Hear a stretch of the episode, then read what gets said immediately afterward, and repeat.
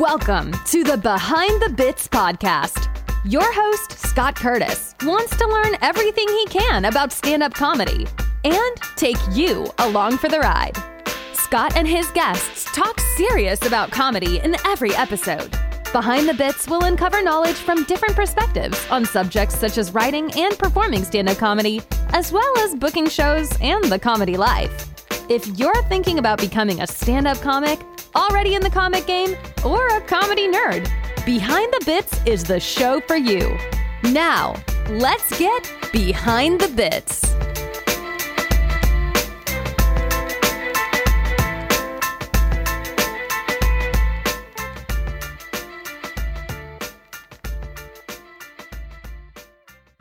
Hey, B T B buddies, I wanted to let you know that I have a Patreon page now so that you can support the show. Check out patreon.com forward slash BTBPC and check out the cool stuff you can get for as little as two bucks per month. You can also find the link in the show notes. Thanks, as always, for listening. Hey, everybody. Thanks, as always, for listening to the podcast. Behind the Bits has a special live-streamed only show coming up on July thirtieth at eight p.m. Eastern on our Facebook page and YouTube channel. I will be hosting my first and favorite guest, Tom Dreesen. We will be talking about his new book, Still Standing, and Tom will be telling some of the stories from the book in person. There will be some surprise guests, a live Q and A with Tom, and an autographed book giveaway. Tune into the Behind the Bits Facebook page or YouTube channel at eight p.m. Eastern on Thursday, July thirtieth, to see Tom Dreesen, one of our country's most beloved comedians, live. Also, check out his new book, Still Standing, available at Amazon, Barnes and Nobles, and booksellers everywhere. Thanks again for listening, and I hope to see you at the show. B T B buddies, it's me, Scott, and I am here with Bill Normile today. How are you doing?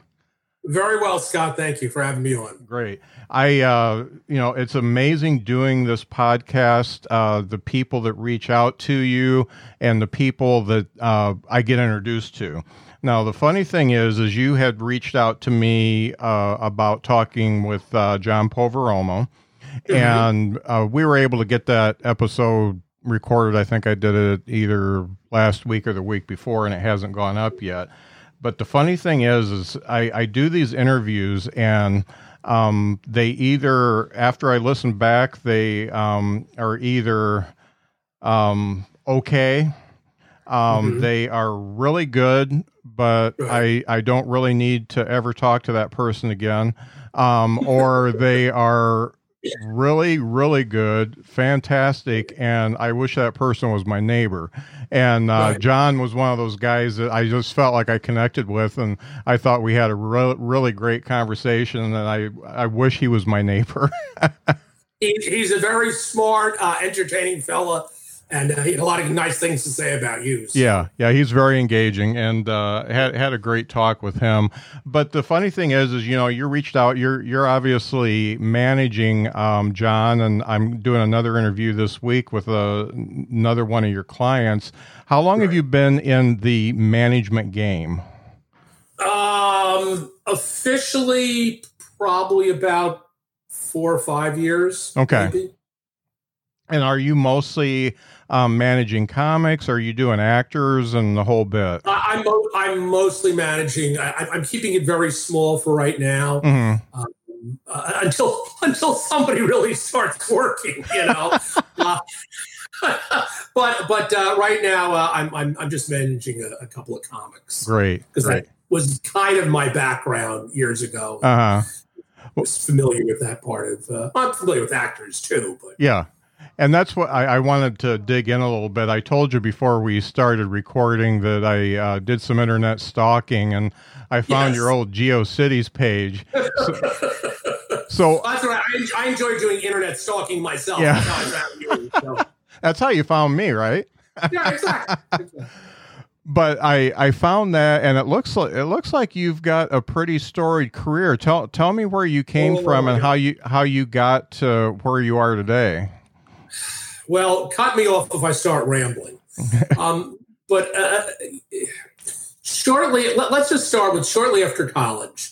Um, I, I, you know, I grew up in New Jersey, and I'm back here in New Jersey. Mm. But I, uh, I moved out to Los Angeles, and I was out there for almost twenty years, and I honestly didn't know what I was going to do. I just knew that I wanted to be in show business, mm-hmm.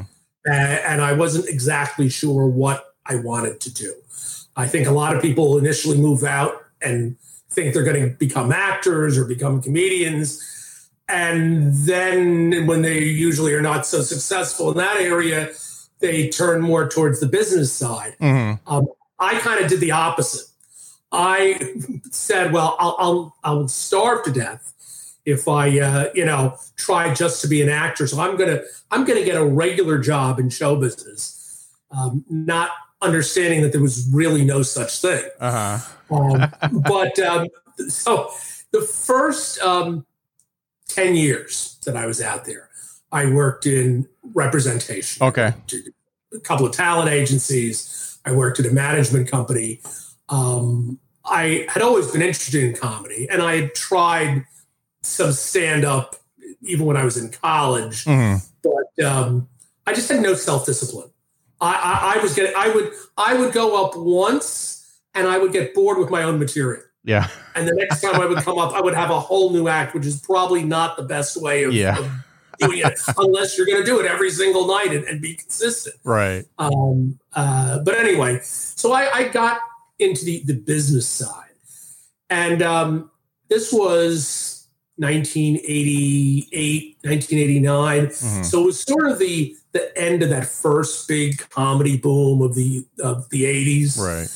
And um, I got a job with a, uh, a talent agency that uh, has been gone for years. And, and I'll get into that in a second. But uh, even when you talk to some of the older comedians, it was kind of legendary. Um, a company called Spotlight. Okay. It was S P O T L I T E. And uh, I don't know if you're familiar with uh, uh, Jeff Cesario, yep. Great comedian. Mm-hmm. And, and Jeff, who I never met, didn't know, but he Jeff had this wonderful line I read years later where he said Spotlight was like the Nazi stormtroopers of comedy because they would book comedians into these little towns that didn't even have a comedy show, uh-huh. have a, you know, a comedy club. And um, and it was really... The history really needs to be written about that place because it was started out by these three guys who, um, wonderful guys, but they were hustlers. They were very, you know, in another generation, they would have been snake oil salesmen. Mm-hmm. and, uh, and they worked really hard, came along at the right time. Um, I don't think any of them had a college education. Mm. Uh, but... Um, They uh, they were hustlers, and, and back then, comedy was not, you know, it was becoming a business, but it was not, it was, certainly wasn't respected. I think most of the major talent agencies didn't really see that there was money to be made in comedy. Mm-hmm. Um, and these guys kind of took advantage of that.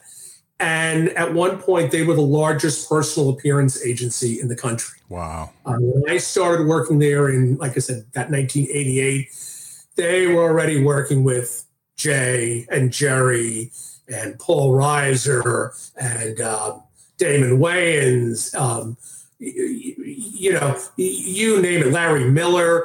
Um, when I got there... Um, While I was there, they signed Jeff Foxworthy. They signed Norm MacDonald. Um, Richard Jenny was a client. Um, Mario Cantone they signed while I was there. Um, and, uh, you know, I, I don't like name dropping because a lot of those people like Jay and Jerry, they were very successful before I got there. Yeah. So I, I had very little to do with them. Um, the... Um, The best experience that I had uh, was with uh, Lenny Clark, um, who at that time had his own television series for a minute and a half. Yeah, and um, I, I, I, I, unfortunately, it didn't it didn't last longer than a minute and a half. But for me, it was a as an assistant, it was a wonderful education because within a year, within a year of me working there. He went from being a hit at the Montreal Comedy Festival to starring in his own television series for Whit Thomas and C B S and Disney, which were all, you know, big players at the time. Mm-hmm. And then after thirteen weeks, the show got canceled, and he was back out on the road again. so, so that, uh, but I, I learned a lot um, from that experience. And uh, and anyway, I was there for about two years, and they actually promoted me to being an agent. And I, I, I kid you not, within like two weeks, the company went bankrupt. uh, apparently, I, I, I, I, I'm, I'm no accountant, but apparently what was going on was um, they were not familiar with the term escrow. Okay. So they, for example, they were the they were the primary booker for all the Catch a Rising Star comedy clubs around the country, not just New York, but but all, all over the country. There was hundreds of Catch a Rising Stars back then. Well, Catch went bankrupt, and Spotlight was uh, taking these large deposits and spending the money as fast as it was coming in, and not really. You know, separating their operational funds from yeah. their, uh, you know, what they were supposed to be holding on to for clients. And um, so that was, uh, again, a very valuable experience. Yeah. um, and then after that, I went to work for um, uh, these two managers who, again, legendary guys in the world of comedy, uh, Rick Bernstein and uh, Howard Lapidus. Mm. Um, Rick was the uh, guy that was responsible for, those of you that are old enough to remember, he was the guy responsible for booking Tiny Tim's wedding on The Tonight Show. Oh, yeah. I, re- I remember. Okay. Yeah. Yeah, that was a big deal once upon a time. Hmm. And um, and he, in the like seventies and eighties, had represented Steve Landesberg and uh, David Brenner and Richard Lewis. And when I was working with them, he had just signed uh, Jeff Dunham. Mm-hmm. Which is kind of funny to me now, because in the nineties, nobody seemed to understand why anyone would want to go see a ventriloquist. Yeah. And uh, uh, um, Rick was constantly trying to explain to people that, you know, Jeff was a comedian who happened to, you know, provide his own straight man. Uh-huh. you know, uh, but anyway, so uh, I worked with Jeff Dunham, and then um, Howard Lapidus, who was representing um, Norm MacDonald. That's how I, I mm-hmm. got the job through Howard. Um, and he also had uh, Mike MacDonald, who was a wonderful Canadian comedian that just unfortunately never quite made it um, big here in the States. And, um, uh, you know, some other people that were writers, uh, Mike Dugan. Uh, Pat Bullard is a big executive producer now. And um, I was with them for um, several years. Um, in fact, funny story, at one, at one point they actually fired me. And I think like three weeks later, the person they hired to replace me walked out on them. And so they, they called me up and they said, listen, will you, uh, we can understand if you want to say no, but uh, we're kind of in a jam. And I came back and stayed for another two years. Um, so I, I was there in total about four years. And then I also, um, after that, I spent another two years working at a, uh, a talent agency um, called Gold Marshak, mm. which uh, dealt a lot more with, with actors. But we had a couple of stand-ups. Mm-hmm.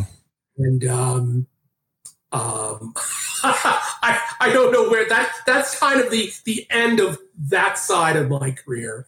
Um, and then it was only after that that I... Um, I started taking some acting lessons, and I got. I started working as a production assistant. I worked in a lot of game shows and independent movies, and um, did that for another couple of years before I um, I moved back to New Jersey, and I was pretty much out of the business um, until I met John and um, decided to become a manager. Mm. So I, I, I'm sorry if I'm rambling, but no, that's that that that's great. That that uh, comes around to a great circle. And um, think thinking about uh, what you've seen. Obviously, you've seen a lot of comics. You've seen some actors, and you you've just you, j- just a myriad of talent. Um, oh, absolutely. While we're live here, I just want to ask you, um, you know what. What do you think uh, the percentage of uh, skill and talent to just plain dumb luck it is for people to make it big? Um, well, I, I think there's a certain percentage of dumb luck. There's also a certain percentage of timing, mm-hmm. because I think there, I think some people just have the right look at the right time. Um, I mean, like, let's look at the music industry. I don't think Bob Dylan could get a record contract today. No. You know, um, Rick Bernstein, um, as I said, was a, a great guy, a wonderful mentor. And he he had this theory that in order to be successful in show business, there were three things. You didn't, you didn't need all three of them, but you needed at least two. You needed either brains, talent, or balls. Uh-huh. And if you had, you, you needed at least two. If you had three, you were really, you know, set. Uh-huh. But if you needed at least two, um, I, I, I think it's a combination of all those things. Sometimes I see very talented people that just can't seem to cut a break. Mm-hmm. And then there are people that are less talented and they just are at the right place, the right time. Um, some of them are very ambitious and, uh-huh. and uh, You know, it it it, it uh, there's if there was one way of doing it right, we'd all do it the same way. Yeah, you do have to respect the hustle. If they're not quite as good as somebody else, if they do yeah. the hustle, um, I, I had a boss tell me many many years ago. He said, "The harder you work, the luckier you get." And yeah, I, I, I, that. Yeah. I always I always apply that. Um, I'm not the the best at anything I do, but I work hard at it, and you know that makes things happen. So yeah, right, that, right. that's great. One of the things that I really like about what you talked about is you highlighted that uh, being a star isn't the only thing there is to do in show business. Oh God, no. And God, and I no. like that. Um, can you elaborate a little bit on um, some of the production jobs, writing jobs, uh, all the jobs that are available uh, to people who are in, interested in uh, getting into the show business world? Well, I mean, I, I think most people are familiar with what they would say, what they would call the uh, the above the line, which is your your your um, writing, mm-hmm. your acting, your directing, um, you know, your cinematography. Well, your cinematographer is below the line. Um, there's, a, there's a lot of people in, um, show business working behind the scenes who are, um, how can I say this? Are, are trades people. I mean, but I, when I say trades, I mean like, like carpenters, you know, guys that are build sets, uh, that, you know, that build sets, um, people that, uh, you know, the, the, the kind of people I, I, and I, I, I'm sorry if this sounds negative, but but like, you know, the kind of people that took shop right. in high school, uh, you know, those kind of trades. Um, there's also accountants. There's all the people that sign all the paychecks and keep track of all the budgets. Um, you know, a lot of, of, of those kind of people, and, you know, in addition to, you know, lighting and, and grips. And then there's then there's the, the business side. There's publicists, there's agents, there's managers. Um, you know, and even, and, and, and within the agency, there'll be like support staff, a lot of secretaries, uh, mm. a lot of assistants, um, caterers, lots of folks doing catering and craft services. Uh-huh. Um, you know, I mean, I, as I said, I, I was out in Los Angeles for almost twenty years, and Los Angeles is, is, um, such a, a an industry town.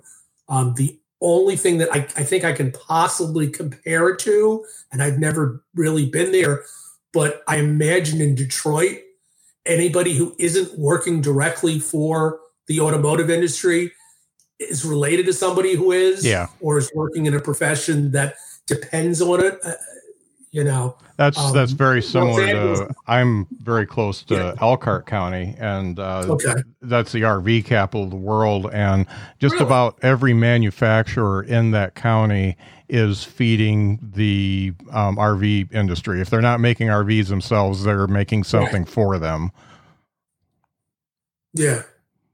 Yes. Yes. Um, so there's, yeah, there, there's, there's uh, obviously a lot of different jobs that people, you know, work in the entertainment industry. That's for sure. Right. And, and really the, you know, somebody who's got the the left brain talent type thing, they're probably not going to take a union position as a as a grip or set builder or whatever. But uh, there are other things that you can do if you are if you have any talent at all, even in the writing oh, aspect. Yeah. And, and, and not to say that there isn't talent involved in in in those uh, areas too. Right. I mean, some some of the guys that I've known who worked in props, they were very creative guys. Mm. You know, you, you can find ways of being creative in things that, you know, are not necessarily acting or not necessarily, you know, in front of the cameras. Yeah. There's a, there, somebody, I was uh, listening to an interview with somebody and they, they were talking about a series that they did, and it always had, I wish I could remember, they, they always had weird stuff going on. And uh, she said that the, um, she always had to hand it to the people who did the props because they they could make something out of nothing, and whatever yeah. you asked for, it, it happened.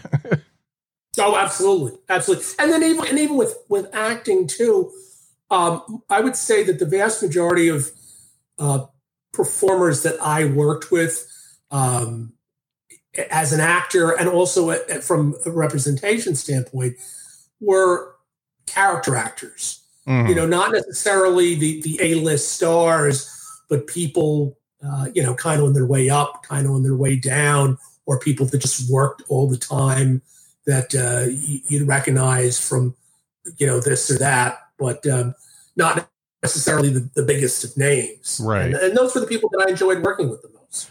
And They, they uh, usually were the most down-to-earth people. Yeah, and Lenny...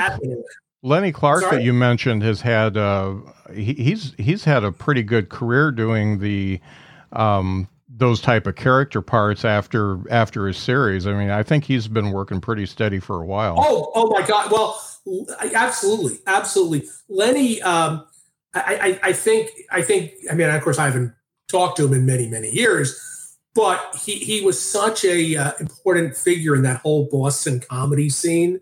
And he gave a lot of those guys like Dennis Leary, for example, their, you know, their start in the business when they, when those guys were started out, and they didn't forget about it. And that's why, you know, you, you, you I think Lenny was on that uh, Rescue Me show with uh-huh. Dennis.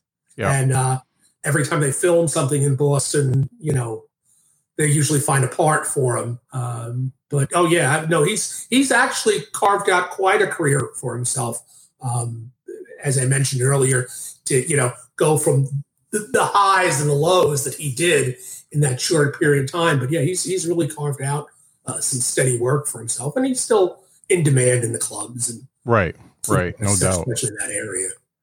When you were working for the different agencies and you were looking for talent, or talent was coming to you, uh, I mean...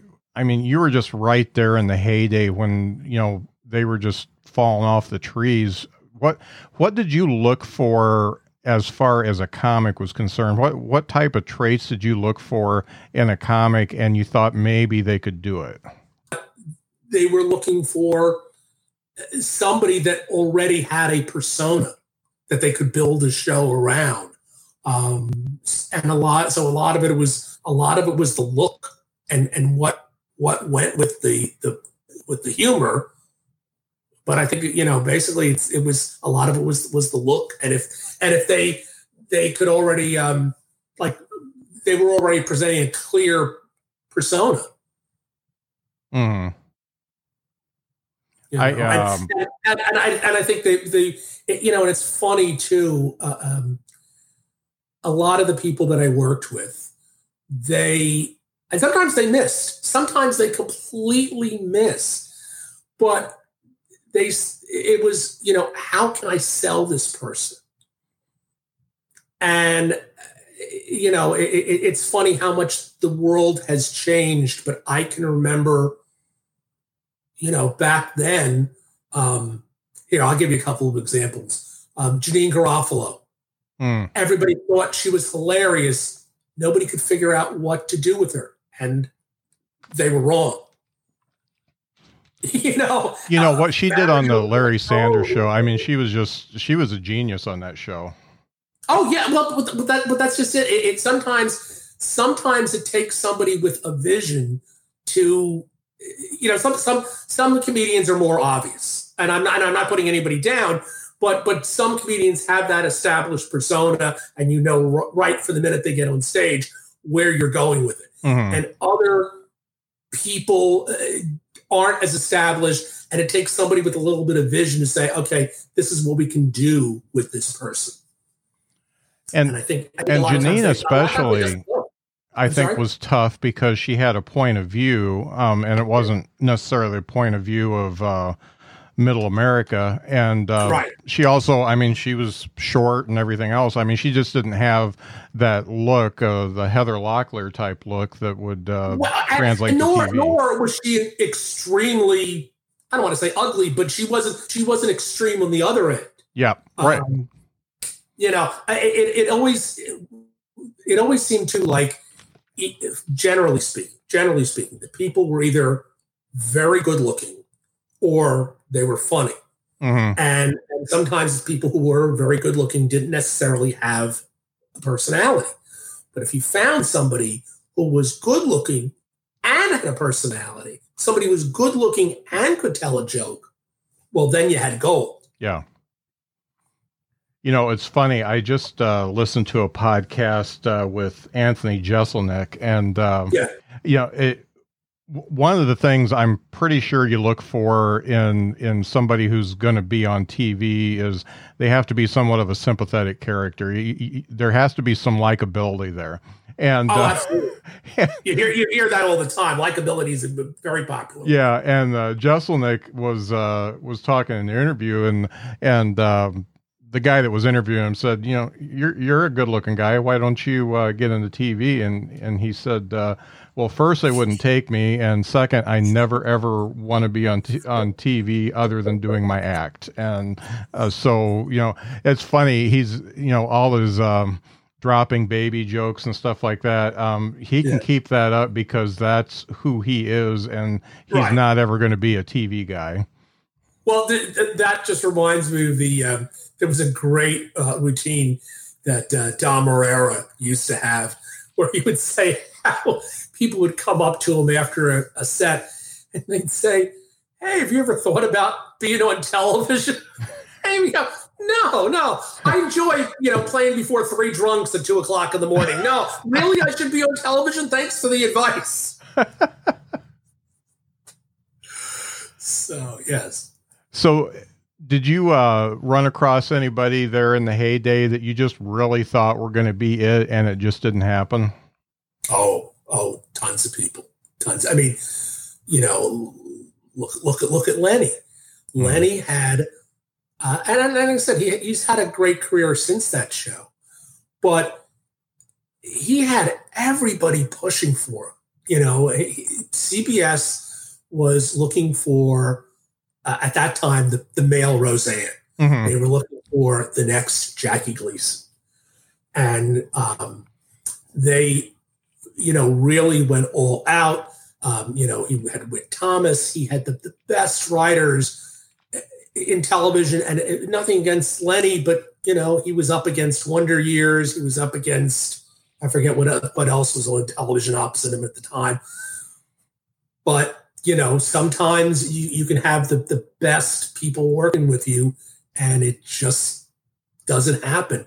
Um, I also mentioned uh, Mike MacDonald, who was a huge star in Canada. Mm-hmm. One of the, you know, he had three time, Showtime specials, and people, some people love, you know, comedians. Some people loved Mike. Um, I think. I, going back to likability, I heard a lot of people say that they didn't like Mike. I mean, I, like not as a person, but his persona, mm-hmm. um, because he was kind of dark, and and and that attracted some people. But it, I don't know, his his his comedy never really translated as big as it should have been. Um, yeah, I, but but then again, that's that's just one of those odd factors that you, you you can't put a finger on. Yeah, and it's weird because, you know, then you really had uh, the three networks, uh, well, by the late eighties, four networks and yeah. and the uh, Showtime and H B O. I mean, those were the big and that things. Was it, pretty and, much, yeah. and Showtime and H B O weren't really big into putting series together. They were doing the, the comedy shows, but they right. weren't putting series together. So you had to have a really broad appeal to get something through. I mean, it, oh, absolutely. Like, like you said, there was three or four networks, and that was it. Yeah, it was. And now you can be kind of a niche type uh, player, and yeah. uh, you can have these weird, you know, I was watching this weird show on, uh, I don't remember what network it is, called Legion. And uh, I mean, it's just, it's just out there. yeah. yeah. Some of that, some of the, I mean, I enjoy a lot of the, the uh, Adult Swim shows yeah. on the Cartoon Network, but a lot of them are very out there. Yeah. And the thing is, you can make a living at it, but you're never going to have the the riches. You, you're not going to have the money that they were getting back then doing oh, no, that type no, of even, stuff. Even even even the people who work at the networks, like I, I, I don't know how it is today, but even well into the nineties, um, when when Fox started out, and again the late eighties, they cut some kind of a deal with um, uh, the F C C, where they were considered a, what the nickname was, they would call it a weblet, that it was a, a mini network. Mm-hmm. And even well into the nineties, by that point, they were having, you know, The Simpsons and Married with Children. Um, those people, if you got a, uh, were on a Fox show, those people were not required to, by the unions. The unions cut them all kinds of breaks too. They weren't getting paid, you know, they were being paid a fraction of what scale minimum was for, you know, if you were on N B C or C B S or A B C. Yeah. Uh, and, and which, you know, was great when they were trying to encourage Fox. But as I said, by the nineties, they, they had some serious hits. And um, I don't know how it is now, but they were, they were kind of getting away with murder, which is why you've heard so many stories about, you know, the uh, with the Simpsons and, and you know, uh, those those people striking for more money. And yeah, in I think in living the guys on the Wayans guys on In Living Color, I think they got screwed big time. Oh, they probably did. Yeah. I'm, I'm I'm sure that they did. That's that's another example. That show was so popular back then, and uh, yeah, I know. I, I'm sure. I'm sure they if they had been on N B C, they would have been making a ton more money. Yeah. Yeah, that's it's it's just it's, it's funny how things have changed, but uh, the bottom line is they want somebody to do it as cheaply as possible and still get the audience and make the money. So, you, well, you know what? I, I think I think uh, they've always wanted that, and it just seems like I don't know. There there used to be some kind of a I don't want to say a minimum, but it, but but that seems to be more the norm now. Not so, and I, I think not just in show business. I think in, in other businesses as well, it's not about how can we be more innovative or how can we attract better talent, just how can we do something cheaper. Mm-hmm. And I, I, I, I see that, like I said, even in businesses outside of show business, where it's just, you know, it's it's really all about the bottom line and not about making any kind of improvements. Right, exactly. And that's why we have so many remakes these days. Oh, well, well now, now there too, they're so afraid of taking a chance and coming up with something new. Mm-hmm. And they think that, well, if we make a movie out of an old television series or a, a remake, we're going to, to att- have a built-in audience. We're going to attract people who remember the original movie, who are curious and want to see the remake. Yep. People remember the old television show and want to see it as a, a movie. Um, yeah, there's there's like there's so little originality in where it's pathetic. Mm-hmm. So tell me, you were you were kind of resting there in Jersey, and you came across uh, John. What what was it about John that made you want to get back into management?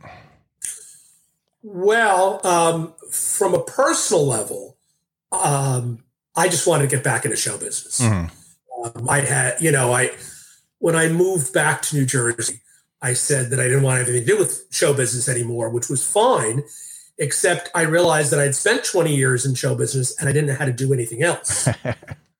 um, and, you know, there, there, it's, it, it can be fun sometimes. So I kind of, I kind of miss that excitement.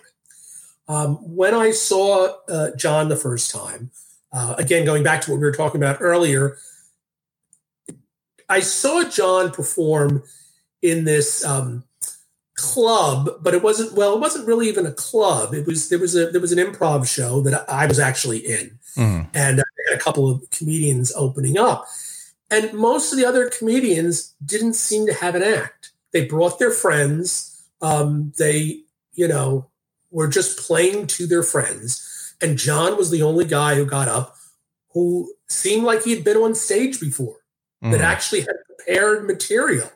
Um, and uh, again, going back to what we were saying earlier, I really liked John's look. I just said, you know, I could picture this guy o- on a series. Mm-hmm. And, uh, and, I, and I thought to myself, well, you know, if I was ever going to get into uh, management, that uh, this is somebody that I, I think I could do something with. And you're kind of learning um, how things have changed and how they've stayed the same by uh, taking him on, I bet. Oh, absolutely. Some things have not changed. Uh, a lot, a lot has changed. Um, you know, the, the, the whole social media has changed things. The whole bu- the business has changed. Um, but you know, you know, what's really funny is how, Even though, even though the names have changed, you know, the, the, the people in front of the camera have changed and the, the formats have changed.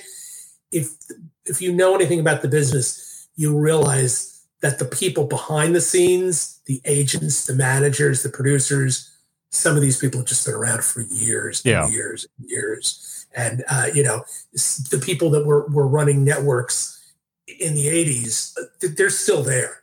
And, mm-hmm. and, and again, you wonder why the The, the quality of things are so bad. It's because nobody wants to come up with anything original, and it's it's the same people behind the scenes. Yeah, yeah. Some man, some of the stuff I see on T V, the sitcoms are just so bad. I and yeah. and, and they're good people. It's people I like, and right. they're just it's just terrible stuff. And you know what? If I was in their place, I would do that shit and get paid. You know, oh, so so would I. Absolutely, I don't, I don't, I don't blame uh, people. But you know, it, and it's funny. I've been watching a lot of, uh, you know, in the last couple of weeks, I've been watching a lot of classic television. Yeah, and it's funny how even the stuff that I didn't like when I was a kid, now I have a greater appreciation of, because it's it, it, as bad as it was, it's so much better than what's out there now. Yeah.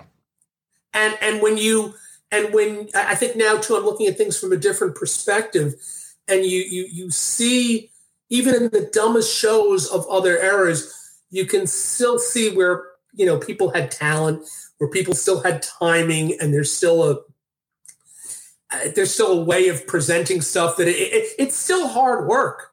Yeah. You know, even, even the dumbest shows from twenty or thirty years ago are so much better than the stuff that's out there now. Mm-hmm. Well, the funny thing is, is the old stuff, I, the, the only way I can say it is they did a lot of cliche stuff, but they right. knew it. Um, yes. And yeah. now it feels like they're doing cliche stuff, and they are not self-aware enough to know that they're doing that. That that's interesting. I'll agree with that. Yeah. I never thought about it that way, but I'll agree with that. Yeah. And, uh, I, I caught one after it was done that uh, totally blew me away. Uh, Baskets with uh, Galifianakis. Oh yeah, I mean, I've never seen the show. I've heard really good things about it. it yes, it's totally worth it just to watch Louis Anderson play Zach's mom. Uh, they say that I, I've I've I've seen clips of it. Yeah, I've heard he's really really good at that. And the fact that uh, you know, she played Christine Baskets. She, I mean, or he. he I mean, yeah. he played it straight, and, right. and and good comedy, you play the stuff straight. You're not, you, you don't know you're doing a comedy in your head. Yes.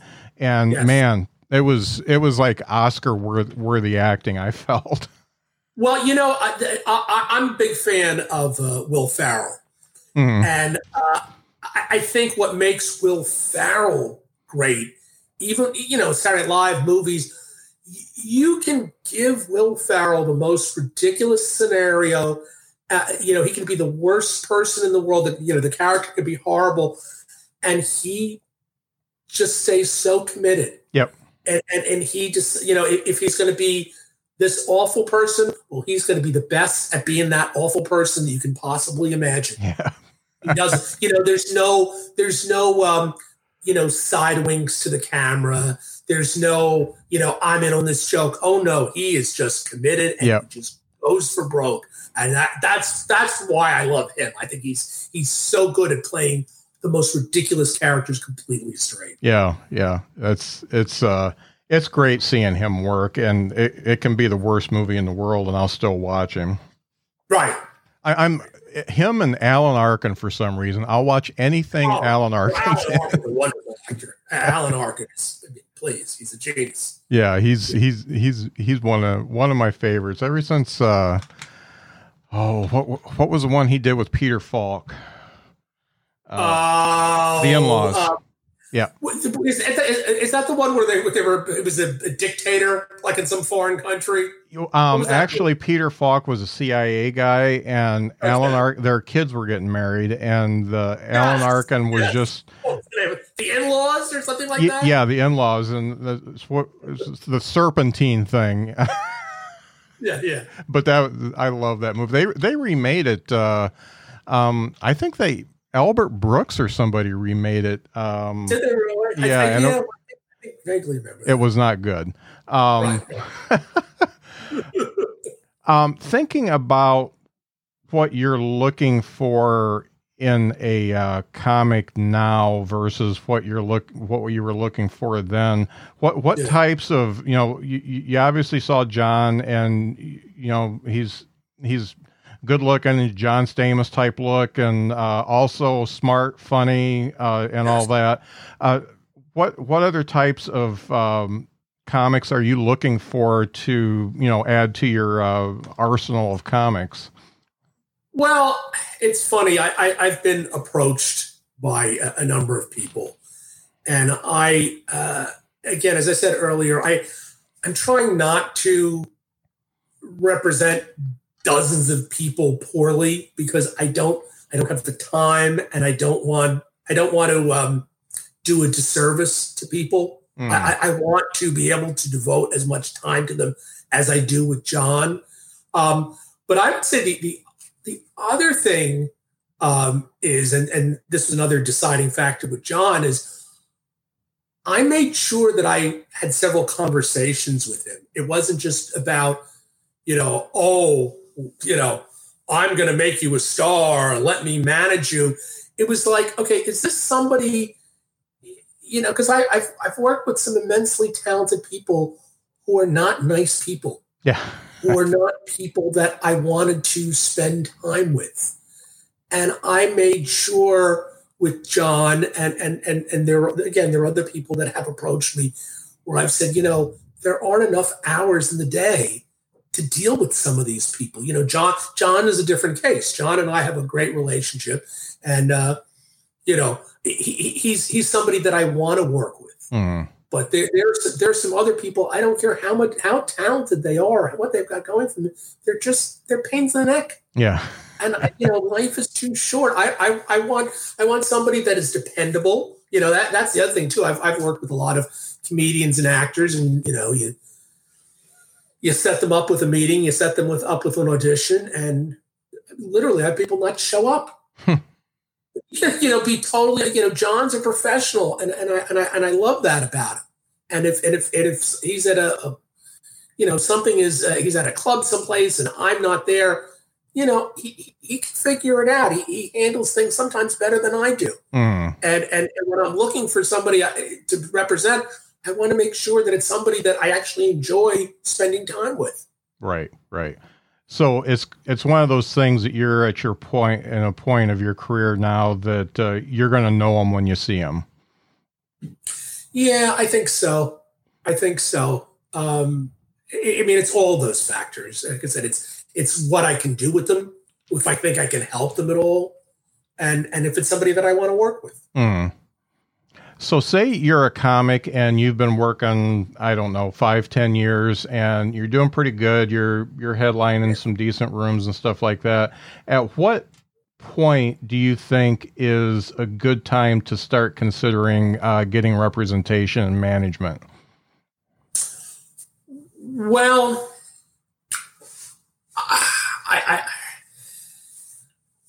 I think, well, first of all, I think it's hard to say. Although I was, I was always told that usually people have managers when they're first getting started, or, you know, and they really need somebody to, you know, make some phone calls and, and try to make things happen. Mm. Or when things are happening so fast and so furious that they need somebody to keep track of all that. Um, you know, I think um, when when uh, when you when you really need somebody to, to keep track of stuff, and then you just um, uh, you know, I, I, I think sometimes people keep, you know, they can get themselves to another level, but then they realize that, you know, they need some help getting to the next level. It's I think it's different for everybody. Mm-hmm. That's what I would say. And obviously, there's. That sounds like you have to have some self-awareness that you're, hey, I'm, oh. I'm pretty good now, but I need to know what it takes to get better. Oh, absolutely. Absolutely. You know, I, I would say a lot of, of, a, a lot of comedians lack self-awareness. So, you know, they, they think they're a lot funnier than they are. Yeah. Uh, and, and don't, and aren't realistic at where they are in their careers. Right. Uh, Yeah, yeah, self yes, yes. I think self-awareness is a very key word there. Yeah. I bet I bet you see a lot of that in the New York clubs when you go, don't you? Uh, well, you know, it's funny. At, at my age, I try to avoid the, the clubs as much as possible. But um, you know, I'll, I, I will tell. I'll tell you this one story. Uh, this was an actor, um, and. I had just gotten this job working at a talent agency, and this was the first conversation that I ever had with this person, okay? Had no idea who he was, his credits, hadn't met him. And he calls up the office one day, and of course, immediately, you know, I'm the new kid on the block, so he wants to make friends with me. Mm-hmm. And he, he starts off the conversation with... um There was a there was a project at H B O that he was trying to get in on uh, about the Tuskegee Airmen, and he started off the conversation with me by saying, "You know, um, I'm very good friends with uh, Malcolm Jamal Warner, and um, oh, I can't think of the other guy's name um, uh, from a different world, uh-huh. uh, Kadeem Hardison, Kadeem Hardison," and he said, he said. You know, my good friends, Malcolm Jamal Warner and Kadeem Hardison, have been in on this project. How come I haven't been in on it? This was this was my first conversation with him. And all I could think of at the time was, well, I know who those people are. I don't know who you are. Uh-huh. Malcolm Jamal Warner and Kadeem Hardison had starred on two hit, you know, they each starred on a, a hit N B C sitcom.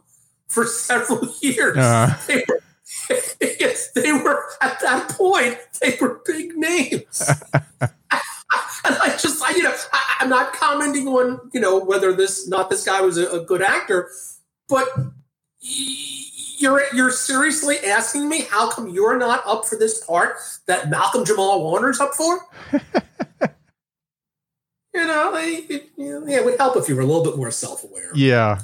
Well, he had, I think, I, I, like I said, that was an acting thing, but I think it's the same thing with comics. Some comedians just, you know, yeah, they they, they think they're a lot bigger than what they are. But. And he really he made two mistakes there. He did the uh, he thought he was bigger than he was, and then he did the name dropping too. oh you know, well, well, listen, this this was this was a um, uh, a, a a client who uh, over over a period of time.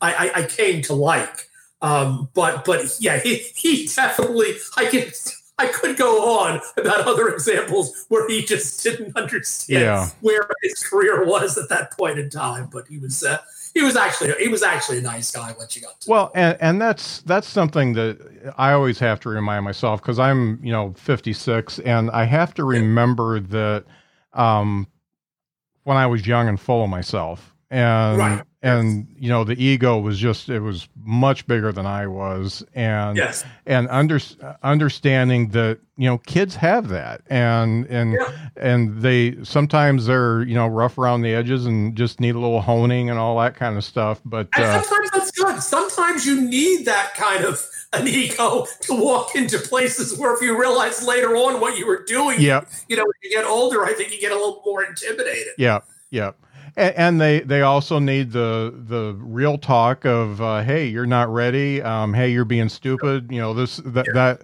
that type of thing. And some people are going to take that and learn from it, and some people are just uh, never going to get to self awareness and just stay where they are where they're at. As as a, as a manager or as an agent, um, I, I've that's a that's a slippery slope. I, I've seen people, you know. who've needed that conversation, and like you said, some take to it and, and some do not. So it, uh, yeah, unfortunately, that that I've I've seen that I've seen that conversation happen many many times. Yeah, you know? yeah. So thinking about you know what what I've gleaned from this so far is you look for people that have talent, um, they've got some likability, um, they're not dog ugly. And, um, uh, you, you make a personal connection. You like them a little bit. Right. What other things make for somebody who is attractive to management? Well, if they already have a job, that would make them attractive. Uh-huh. you know, and I, I, I mean, I'm saying that flippantly, but it's like, um, It's it's like, you know, in, in those Susie Orman books, where Susie will tell you how you can be a millionaire tomorrow. Well, first you have to get a million dollars. Yeah. And I can't tell you how many times with with with John where I've called up different agents, different networks, and some of them have actually said to me, "Well, you know, when he gets a movie, call me." When he's starring in his own television series, oh, then we'll be interested. And, um, you know, it, it, it, I mean, it, it's insulting, but yeah. I also understand where they're coming from. Um, and it's frustrating. But, uh, but you know, it, I, I, I, I'll give you another, I'll tell you another funny story. There was this um, years ago, years ago, uh, the agency that I worked for at the time. They went to see a um, uh, a sketch show, a live sketch show that was performing in Los Angeles at the time. And uh, they all went to see um, this one actor, um, Gary uh, Kroger, who had already been on Saturday Night Live. And, Gar- Gar- and, he, and Gary Kroger was, you know, looking for representation. Yeah. And uh, after everybody saw the show, they all... Uh, came back and they said, "Oh yeah, Gary's, you know, Gary's funny. Gary's all right. But this other guy in the show, oh, this other guy is so talented." And everybody raved about this other guy. So he came in for a meeting and uh, again, everybody liked him, but there was kind of no rush to sign him. Mm-hmm. There was nothing, there was nothing, there was no sense of urgency. And, uh, him and I became friends because he was calling to follow up, and, and he was very nice. He wasn't he wasn't pushy at all. But this went on for a couple of weeks. He would, you know, call every couple of days and, you know, how's it going? And and, and him and I got to be good phone friends. And uh, this was in the the old days where you would um, you would you would write down a message on a piece of paper with people's phone numbers in those old books, and there'd be you know, like a, a duplicate copy of. And my boss at the time, I don't know how many messages I had given him from this guy, Tom. And, you know, after four or five messages, I just said, "Hey, Tom called again." I didn't bother writing down the, no- the, the phone number. Well, one day Tom calls up and he says, hey, listen, I know you probably haven't heard anything, but I'm doing a guest spot this week on Roseanne. And this was a guest spot. This wasn't even like a movie or a series regular, but Roseanne was the hottest show on television at the time. Mm. I told my boss and he went ballistic because I didn't write down uh, Tom's phone number. I had given him the phone number I don't know how many times before. That now, of course, I had to scramble to look for it. But, you know, and that was, like I said, that was just a guest spot. But it, it's amazing how once you have something, you know, once you actually have a job, people, they'll just come crawling out of the waterwork. Uh. People wouldn't return your phone call the week before. Now, all of a sudden, they want to take you to lunch. Oh, man. That wasn't Tom Arnold, was it? No, no, it was a great guy by the name of uh, uh, Tom Virtue. Okay. Uh, if you ever look him up, he was, I know he he was, uh, he, Tom's just been in a ton of stuff. He he he was on, he was on, um, oh, I can't think of the name of the show. What was uh, Malcolm in the Middle? He was on okay. Malcolm in the Middle. And, and he, he works all the time. Uh, great guy. Um, you'd know him if you saw him. But, uh, you know, yeah, it's just, It, it, it's funny how they, they just come crawling out of the woodworks when, yeah. when you have a job. So somebody, you know, you know, say I'm a comic and um, I'm doing okay. I'm not quite ready for any kind of representation yet. What tips right. would you give somebody like me um, or any comic? I, I, I'm not ready for that kind of stuff yet, but any comic, what, what tips would you give to, um, um, first of all, not get screwed. Um, second yeah, off, uh, good luck with that. good, good, good, you know what? Except that you will get screwed. Yeah. and, and hope that you won't get screwed that badly. And when you get screwed, learn so it doesn't happen to you again. Um, I, I think I think everybody gets screwed mm. when they're starting. Um, uh, I'm sorry, I cut you off there. That's all right. I I, I lost I, I lost my thought. But what what things what things uh, do they need? D- does somebody need to do to um, uh, you know? I remembered the one like network. You know what what what types of things are important for somebody to do if they want to take themselves another step further? Well, I, I, I know it, it sounds kind of obvious, uh, but you'd be surprised at how a lot of people miss this. Just be a nice person. Uh-huh. Just be, just be professional. Be somebody that they want to bring back. Um, you know that that that they. I, I, again, I see a lot of people uh, like again with actors, and you wonder how do they keep working when they're not particularly talented, like they're okay, but they're not particularly great actors. Well, a lot of times it's just because they're pleasant to people. Yeah. You, you know, that there's some, you know, if you're on a set twelve hours a day, you want to be working with people that you enjoy being with and not people that are a pain in the ass. Uh-huh. Um, and, and I think, I think going back to people not being uh, self-aware, um, I, I think that's something you should keep in mind. Be professional, you know, show up on time. When, when, when, when you get the light that says your time is up, wrap it up. You know, mm. I know a lot of club owners will go ballistic if you go over your time. And, uh, you know, um, I think, I think that has a lot to do with it. Mm. I, I, you know, um, I mean, I'm sure there's other things too, but, you know, be, be professional, be somebody that, that people want to work with. Mm. Now you, you mentioned this a little bit. We touched on it when we first started talking uh, about yes. social media. Uh, yes. Social media is uh, in, in the comedian world uh, almost all consuming. You, you pretty much have to do it. Um, yeah. Nowadays, absolutely. Yeah. And thinking about how long it's been around and how long some of these people have been on social media and yeah. the um, somewhat cancel culture we've got going on right now. Right. Um, yeah. How do you, how do you police yourself um, and make sure that what people look at, what your potential employer looks at is yeah. something that they want to see? Um, I, I think that's a that's a great question, and I don't know if any of us really have the answer for it, um, because, like you said, it is becoming a, like a cancel culture, and things have been changing so rapidly. Things that were okay to do a couple of years ago, as, as we've seen even with some huge names in the business, suddenly things aren't um, okay to make fun of anymore. Mm-hmm. Uh, and and it's uh,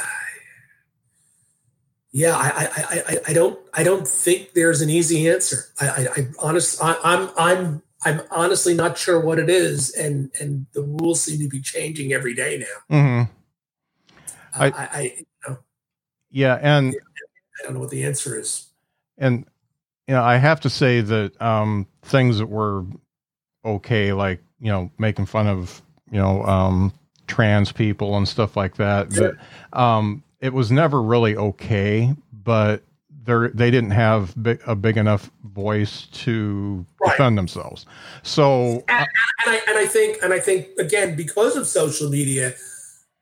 Not, not only did they not have a big enough voice, but now because of social media, um, like years ago, if you did a joke on stage in a club in, you know, wherever outside of the New York, Los Angeles area, you might be able to get away with it because nobody would ever hear of it. Now mm. everyone's got a cell phone.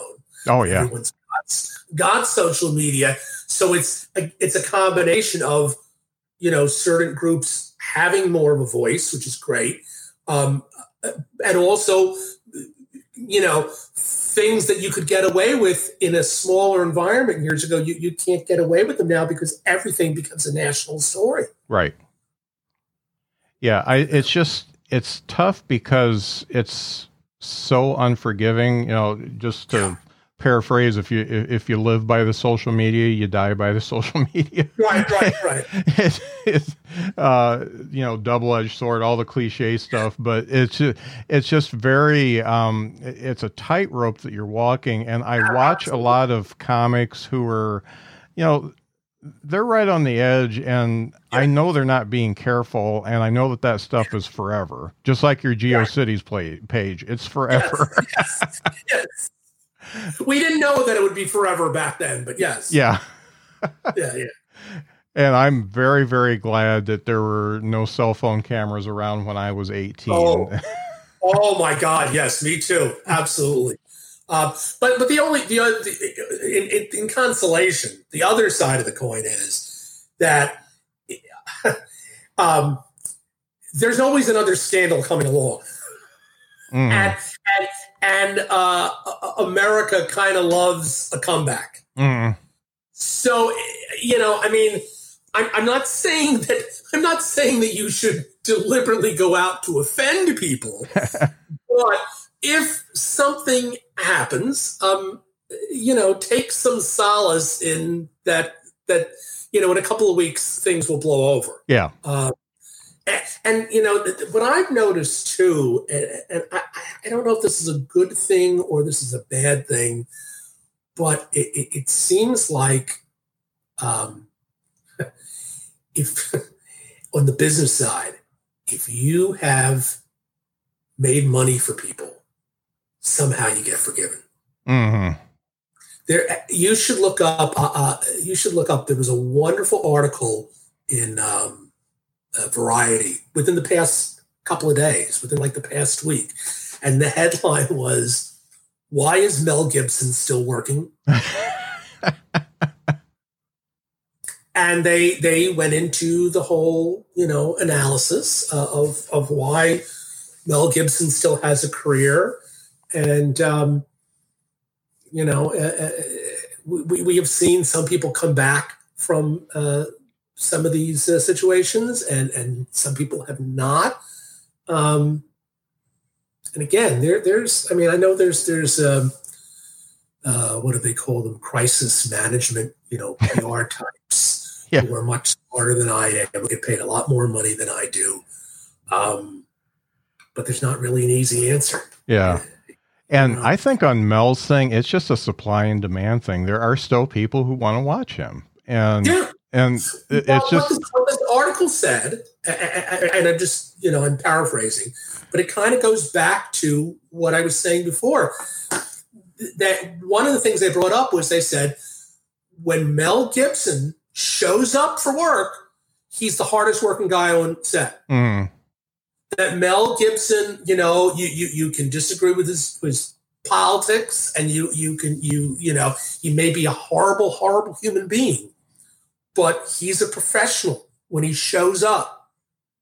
And and, and the other part too, they said was that, um, and again, you see this with some other uh, actors and, and comedians as well. They sort of have cultivated this bad boy image.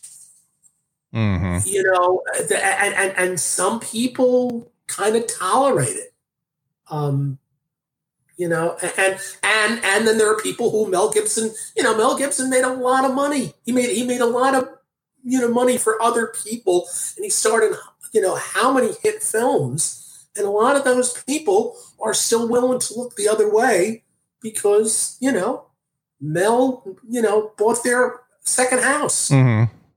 You know,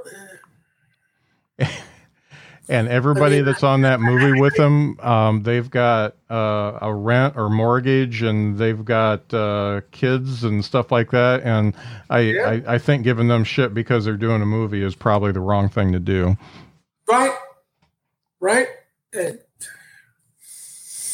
yeah, I mean, it's it's it is uh, definitely a, a crazy time that we live in. Um, And I and I hate and I hate to tell people to, um, you know, censor themselves or restrict themselves, because that's not fair to art either. Mm-hmm. Um, but you know, things things do have a way of coming back to haunt people, as, as we've seen so much in the news lately. Right. I'm I'm a little bit um, I'm glad that uh, the. The, as far as comedy is concerned, the, the clean comedy's making a comeback. Um, yeah. And, and it's, it's really neat to see, cause I've, um, you know, we always had Gaffigan, but I, I saw Nate Bargatze twice, uh, once last year and once early this year. And, yeah. you know, I watched the crowd that comes in to see him, and it's right. one of the most diverse crowds you'd ever see. Um, yeah. Everybody from people my age all the way down to kids. There's hippies, there's freaks, there's uh military people. I mean, it's just er- everybody's there, and he makes them all laugh equally. And uh, it's, it's nice to see that type of a comeback, because we were, I mean, we were really going the other way for a long time, just to see right. how much we could offend people, and um, who, who could be the dirtiest one out there. Well, but even, even, even that too, I mean, listen, I like all different kinds of comedy. Oh, me too. And, it, and if you're, if you're, you know, if you're going to be dirty, that's fine, but you need to be smart too. Mm. And that, you know, people, people focus on, you know, guys like, you know, Richard Pryor and, you know, Lenny Bruce. Oh, they were so cutting edge, but those guys were smart. They weren't just, you know, using words indiscriminately. Right. You know, there, there there was there was some intelligence going on there. Mm-hmm. Um, but I, I, I would say, though, too, kind of like what you're saying, you know, it's it's wonderful if you can be cutting edge and, and, and controversial. But, man, if you can attract a diverse audience, that's, you know, um, that's that's really where it's at. Right. I just watched the Seinfeld special, the last one he did, and I think he said shit twice and he said goddamn once. Um, yeah. But they were very well placed. And right, right. Uh, th- that was the words that needed to be said in that particular bit at that time. And, and I, think, I think with the language, you know, those words, again, Lenny Bruce had a whole routine about this. If you just overuse those words, they lose their power. Yep. And, and, and you know, there's thousands of words. You, it's it's okay to sprinkle them in, but but when you when you use them all the time, you're you're you're you're um, you're losing the power that they have, you know, to be able to use them when you want to. Mm. Can, can I, I? I'll tell you a, a personal story. Um, when I, at one point, um, when I was living in Los Angeles, I'd, I'd, you know, been living out there for a couple of years. Um, my mother begged me to write something for this, like, high school alumni newsletter. And I didn't know what to write, and I and I didn't want to do it at all. Um, but I, I wrote this thing, and I, I put in a few jokes. I made it entertaining, uh, as opposed to the usual dry, boring kind of articles mm. that those things have. And um, a- as a writer, I was so pleasantly surprised at the reaction that I got from my friends, from my parents' friends, and, uh, you know, again, diverse age groups. And, and, and that was really like, you know, I, I you know, I, I've done things, maybe not in that context, but I've, I've done outrageous things in my life to get attention. I'm mm-hmm. sure we all have. Um, But but to do something like that, it was so fulfilling to me to be able to appeal to a wide audience. And I, I think, you know, I think Seinfeld has kind of said that kind of stuff too. Yeah. You know, he's a, he's a perfect example. Yeah, he's very, and uh, I, I don't know if you listened to the interview he did uh, with Mark Maron on the W T F podcast, but... Uh, yeah, no, no, I did, but I bet that would have been good. Uh, I, I recommend listening to it. It's uh, uh, it's very frustrating for me because um, Mark and I are very much alike, um, and mm-hmm. Jerry is not like either one of us. And I feel like Mark wanted to get things out of Jerry that he wasn't going to say, so he spent way right. too much time doing that and not yeah. talking about what he wants to talk about. So, right. but uh, right. uh, understanding the fact that. Uh, his parents weren't really involved in his life and he pretty much had to ra- raise himself, uh, uh, taught me some things about him. But, uh, yeah. I also feel like he, um, he doesn't want to be part of the fray. Um, he, he, and that's not saying he thinks he's better than anybody. He wants to be his own person and he wants to be oh. his own brand. Jerry, right? Jerry, right? Yeah. Yeah. So, yeah, that's... Well, well I, I, I can tell you from, you know, not that I knew Jerry well, but from my experience, my limited experiences with uh, Jerry, and this is going back to right before, Seinf- before the, the television series Seinfeld. Mm. Um, if you'll remember, Jerry had been on Benson.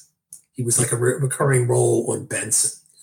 And uh, he got fired from Benson, didn't he? Yeah, yeah, yeah. And and and I know at, at the time we were getting all kinds of um, auditions for Jerry, and all everybody wanted. Even, even you know, this is nineteen ninety. Everybody wanted to meet Jerry. All the networks wanted to do some dopey sitcom with him. Well, first off, Jerry was already on the road like forty weeks out of the year. He was making probably ten, twelve grand a night. So it wasn't like he was sitting around waiting for the phone to ring. Mm-hmm. Uh, without, he was on the road. He was doing what he enjoyed doing. But the um, the word that we always got back from his managers was, you know, Jerry wants to do it on his own. And it's kind of like what you're saying about about not being part of the fray. He wasn't willing, you know, he could have had a, a hundred sitcoms come and go mm-hmm. before Seinfeld. And he waited until somebody said, okay, you can do whatever you want. Yeah. If you want to that bad. We're not going to try to pigeonhole you into some stupid sitcom. Yeah. Here, here's a half an hour. Do whatever you want. Uh-huh. The, I, the one thing I got out of the interview with Mark was that um, Mitzi Shore was the one that really got him going uh, because she said that uh, he had no talent and he could never never do her room. And wow, wow, wow. Well, but you know what though? And again, I, I shouldn't I shouldn't say this because I didn't know Mitzi that well, but the um, from what I remember, the the the the, the rep.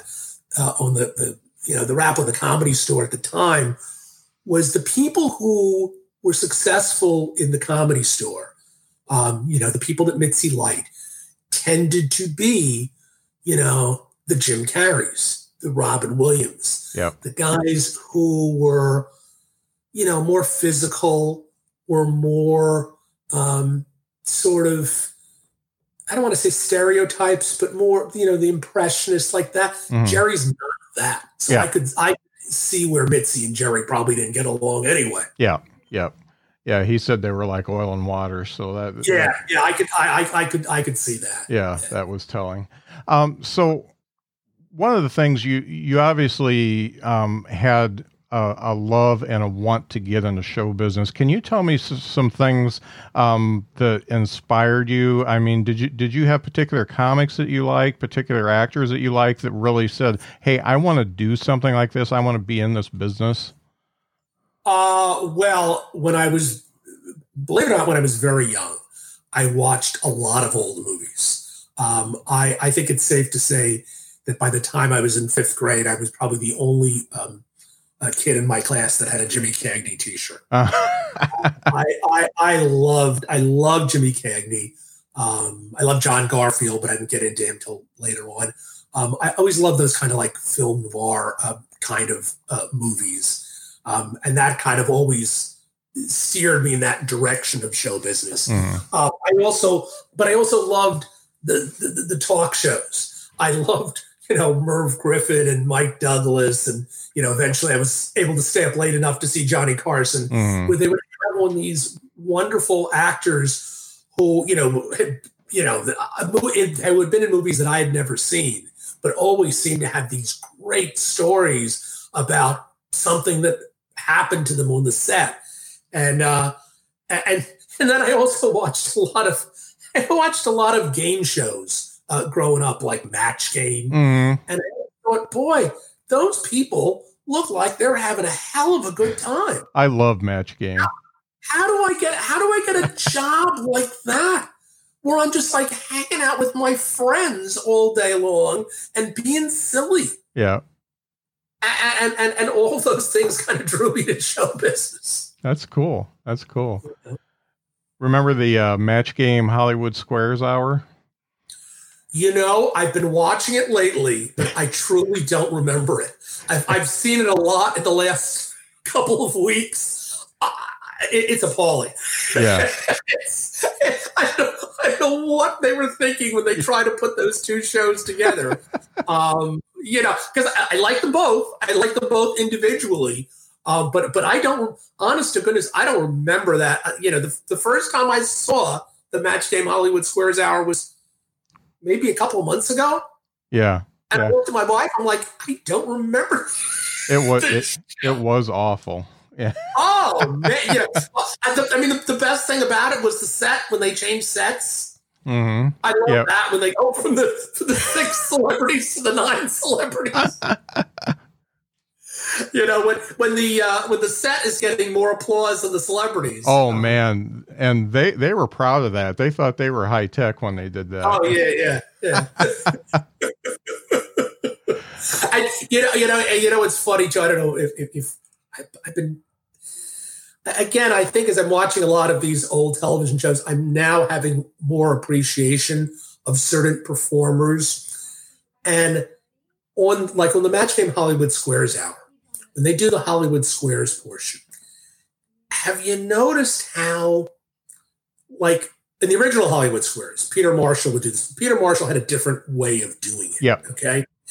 Where, you know, after the question is over, Um, John Bauman has this way of like, he's gotta get in the trivia. You know, what's, what's, there was a question the other day, what weighs more, an average surgeon or an average sturgeon fish? Uh-huh. And he like, you know, after, after they got the X or they got the O and everybody applauded, you know, he really was like, trying to force it. Well, you know, the average surgeon weighs, you know, three hundred forty-five pounds. It was like, nobody cares. You, you've got to, if you're going to provide that information, you got to do it subtly. But somebody, some producer must have said, John, you must, you know, give this information. And he just, yeah, you know, it was, it was like they were stretching. They were trying to fill yeah. time. Yeah. You yeah. know, so I, I said a lot of this stuff I'm noticing now when I watch these shows that I probably didn't notice years ago. When uh-huh. I was, you know, kid, but now I'm picking up on them more. That's great. Hey, um, I asked this of just about everybody that I interview, and I, I think your answers may be different than some of the uh, comics I talked to. Great. What three things do you wish you would have known when you started that you know now? Oh, wow. That's a good question. That's like a James Lipton question. I've got my cards. Uh, Oh man, man, what do I wish I'd known? Um,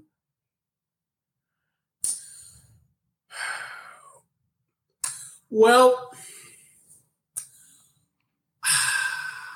I, I, I'm, I'm just, I'm, I'm just having a stream. I'm just, I'm just streaming here. You know, I, I, this may not be in any particular order. You're good. I, I, I, I can, I can say as an actor, as an actor, I. As, as I mentioned earlier, when I when I moved out to California, I was twenty-two, and I didn't really start trying to pursue an acting career until I was in my thirties. Mm-hmm.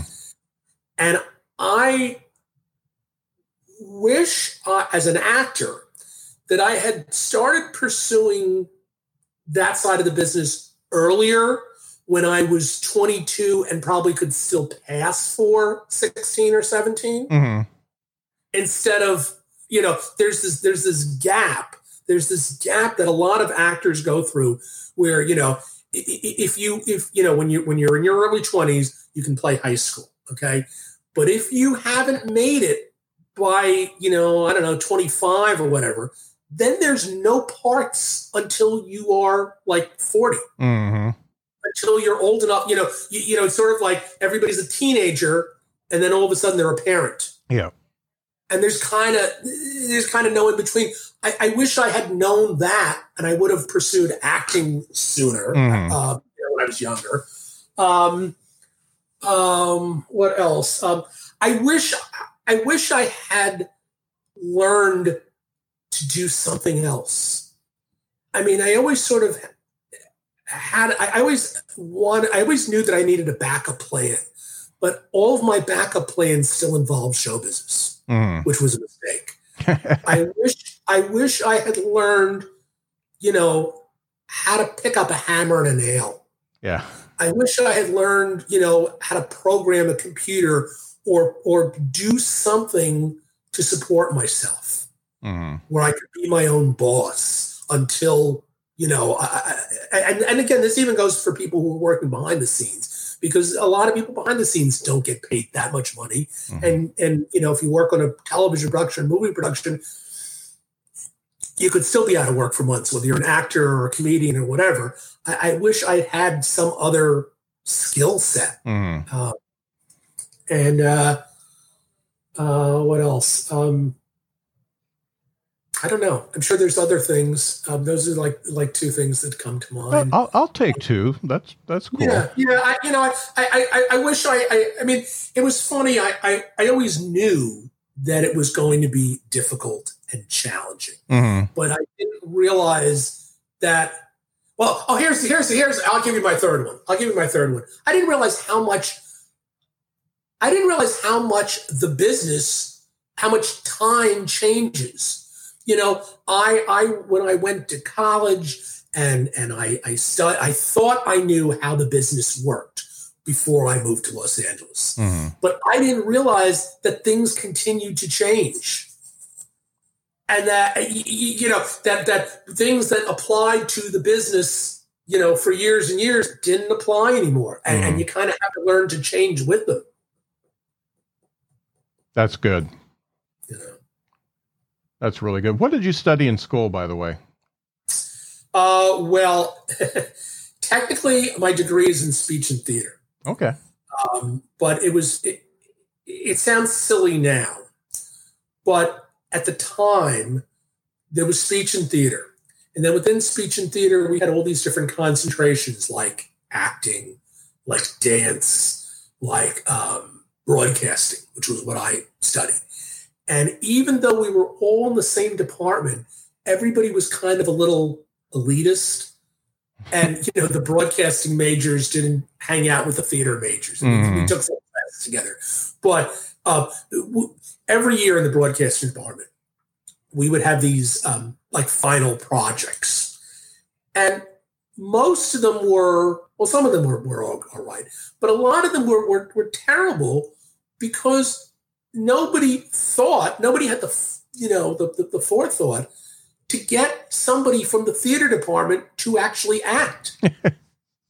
and they, and so, you know, the acting would be terrible because it would be other broadcasting majors trying to do a scene. And, and, and it sounds silly now, um, but but we were very, you know, I mean, like I said, I had some friends who were, were, were theater majors. Uh-huh. We were all theater majors. But, you know, it was, uh, so, I mean, broad. I, I tell people broadcasting, but the degree is speech and theater. Mm-hmm. That's that's funny because I see a lot of student films that, uh, I mean, the, the concept is fantastic, but you can tell that they just got their friends to play the parts yes. and not real actors. Yes.